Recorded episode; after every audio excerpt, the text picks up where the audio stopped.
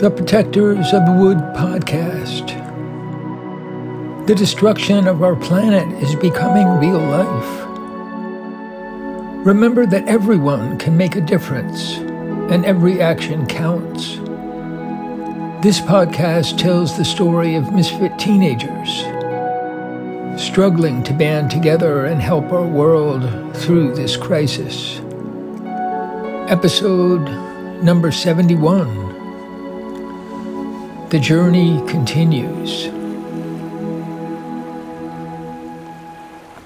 Abby and Phoebe sat at the river's edge, watching the moon and stars reflected in the smooth, flowing water. Abby interrupted the silence. So, there's a favor I need to ask you, besides what you're already doing. What I'm doing is not a favor. It's what I want to do.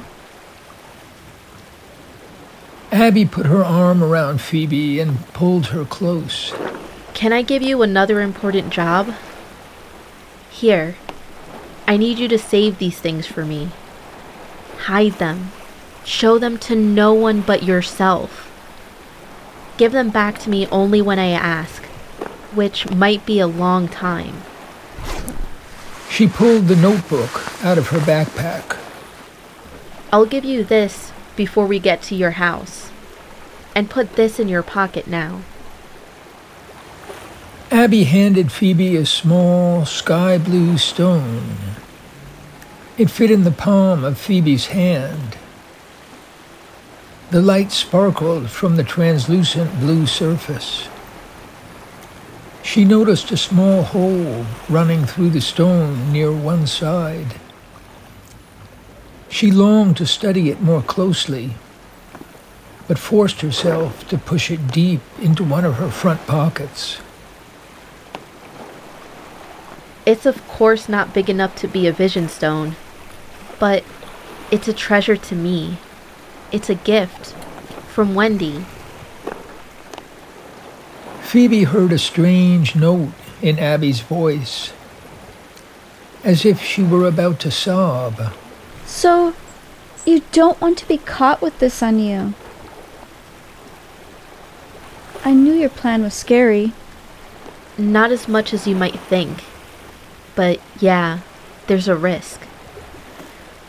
I can bear a lot of danger, but I couldn't bear anyone finding this stone wanting to know where I got it.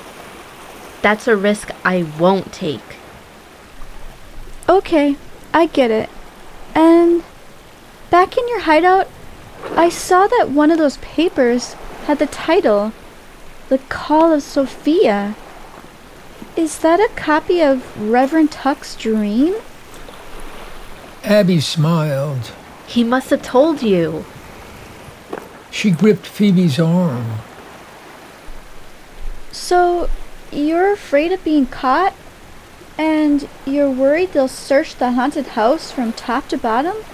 Or burn it? You heard them yelling above us tonight. What more can I say? I understand. I'll keep these things as safe as anything can be in this world.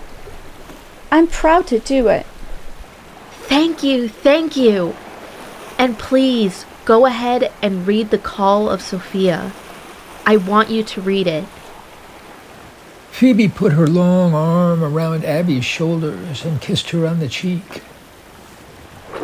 Here we go. Come on. They picked up the boat and carried it along the bank and up a slope among the trees. Soon they came to a dead end among the laurel bushes and set the boat down. Let me do this. There's poison ivy in this Virginia creeper. You don't want that. Abby pushed the boat back into a spot tangled with vines until it was hidden. Then they climbed a steep hill up to the edge of a ridge that ran on for a surprising distance across the forest. An area of bare, sloping rock made a wide path forward, gray and rough in the moonlight. Looking out to her right, Abby could see over the treetops to the church steeple in the distance. Be careful here.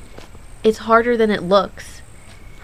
I've fallen here before, and you don't want to slide down there. They gazed down the rocky face to the tops of the pine trees and tried to imagine the distance to the ground. Oh, yeah. I see what you mean. Phoebe was thinking, Can I manage this? I shouldn't be trying it. They set off over the ridge. The rock was mostly firm, but in places it crumbled into small pieces.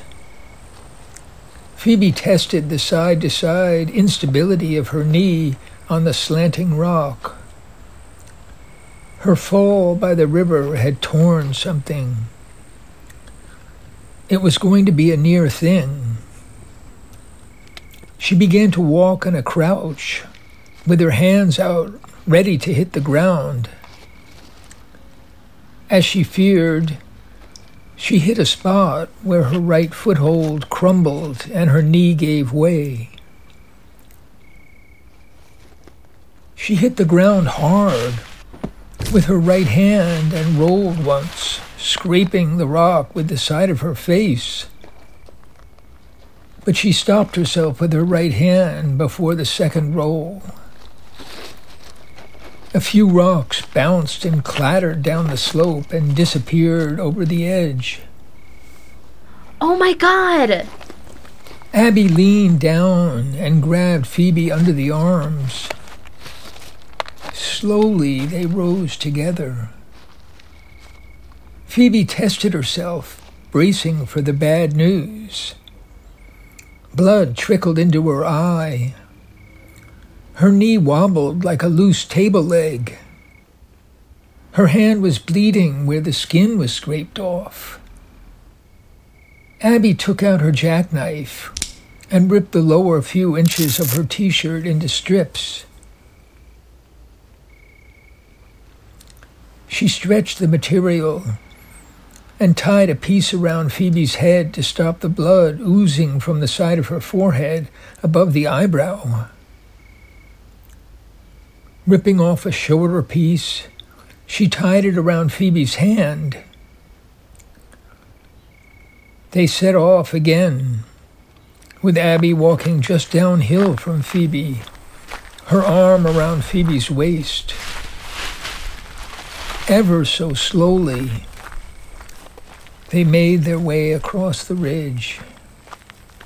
And finally, exhausted, they came down among the birches and the pines and the oaks, walking through laurel and rhododendron to the great oak tree in the field opposite Penny's house. You've got to clean up these cuts. That one above the eyebrow is still bleeding a little. Now both sides of your face are all banged up. I'm too happy to feel the pain. What we've been able to do is so wonderful. They looked carefully at Main Street and the edges of the field, but they saw no one. All the lights are on at my house. That's Jim's Jeep in the driveway. It's late. Something's up. Do you want to come back with me? I've got plenty of room. I don't want to make problems for you. Penny doesn't like me. Yeah, it's true. But she's getting nicer. And I'm afraid to make problems for Glenda, too. Her in laws are Bentleys. It's been hard for her. What should I do? I'm not wanted anywhere. But it's a long way to a bed for me. There's probably no one stalking us. I think the watcher Glenda saw before was actually Marcus. here on his own account, right? Looking for you. Not as anyone's spy. Of course. He's just stuck in that situation, like Glenda with her in laws. He's an illegitimate son. It's a long story. I warned Glenda the other day that you'd be working at Sammy's and might not want to be recognized. Tiny came up silently and heard us talking. It was painful. She can't understand why people are threatening you. And she worries about it all the time. I shouldn't have brought it up in the first place. And I'm not sure how you can make it any better. Why don't you come home with me? I don't care what anyone says. No. I'm gonna try my best for Glenda and Tiny. Let's just walk out to the back of their house. I'll knock on their kitchen door. Then you head home. We'll be okay. And here, take this. Abby handed the notebook from her backpack to Phoebe. And so they walked among the trees, through a night that no longer seemed dark, but almost as clear as day. The moonlight shimmered all around them. They embraced and parted without a word. So close did they feel.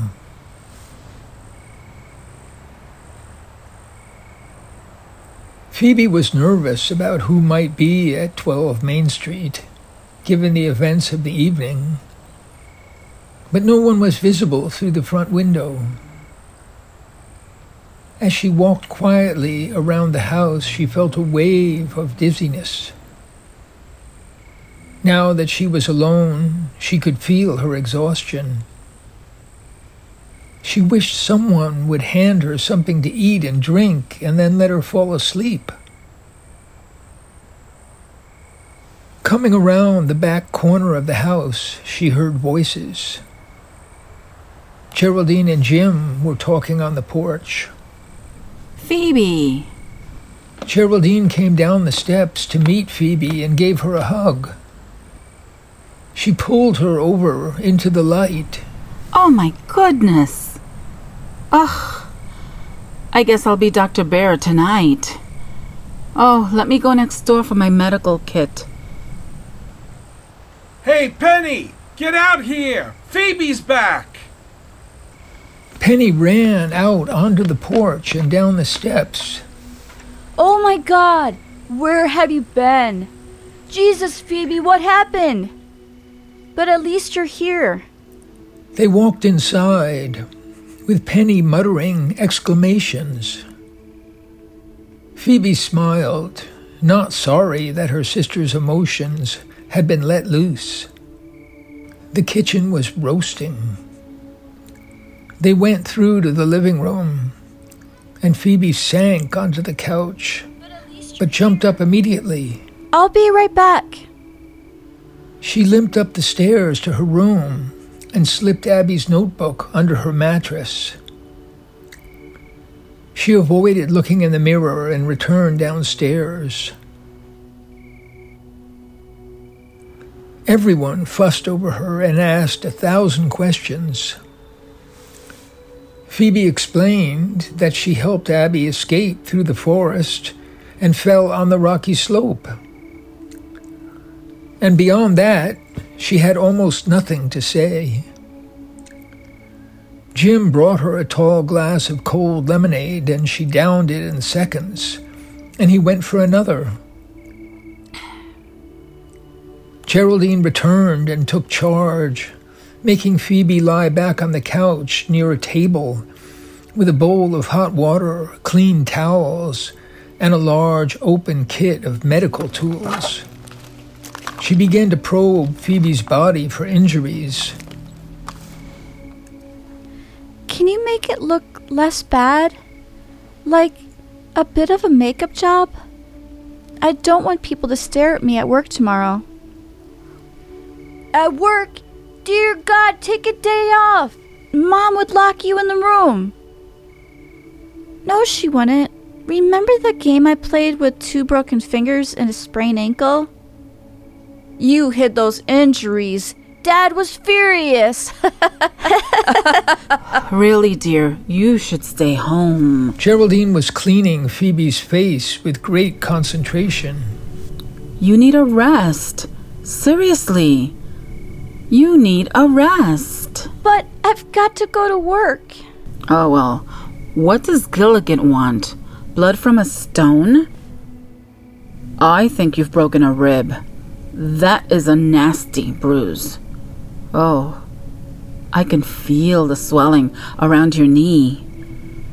You're going to have trouble walking once your adrenaline wears off. You're gonna need stitches in three places. Ugh, and you've lost some blood.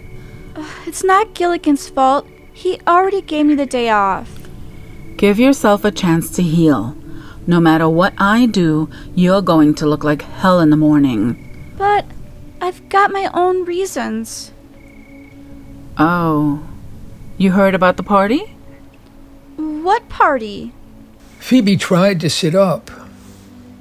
Calm down, dear. Don't move. It's not a party, just something to make Sammy feel better. A show of support. That's what it is. As Geraldine did her delicate job, Penny and Jim explained that the coffee shop would probably be closed by the Half Moon County Department of Health first thing in the morning. The Green Market Coalition had been burning up the phone lines, planning a rally for Sammy in the toy store courtyard for early afternoon.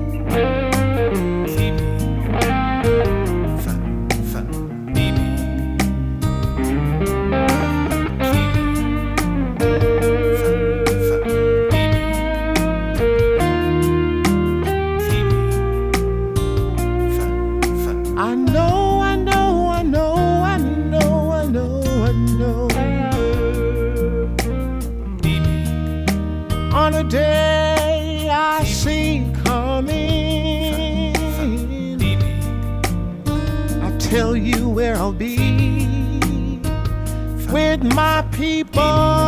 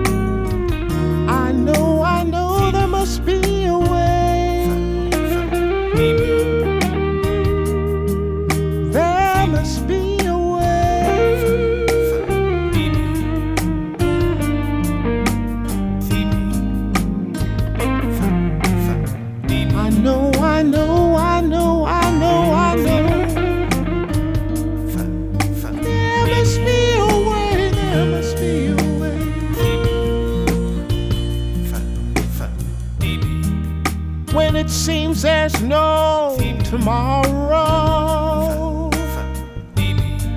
For this life that we know.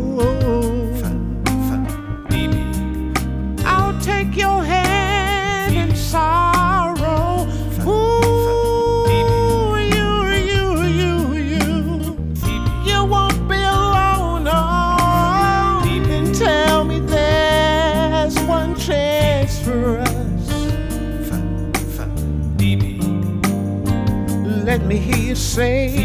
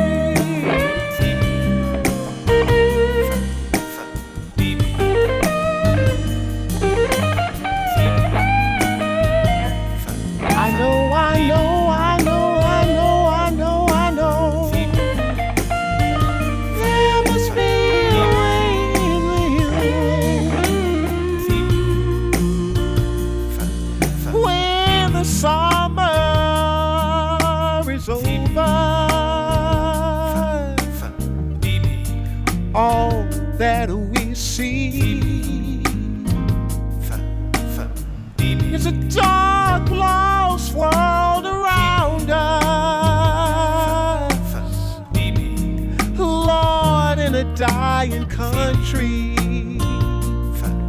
Then tell me there's a chance for us. Can I hear you say that we can find a bridge, a bridge to cross?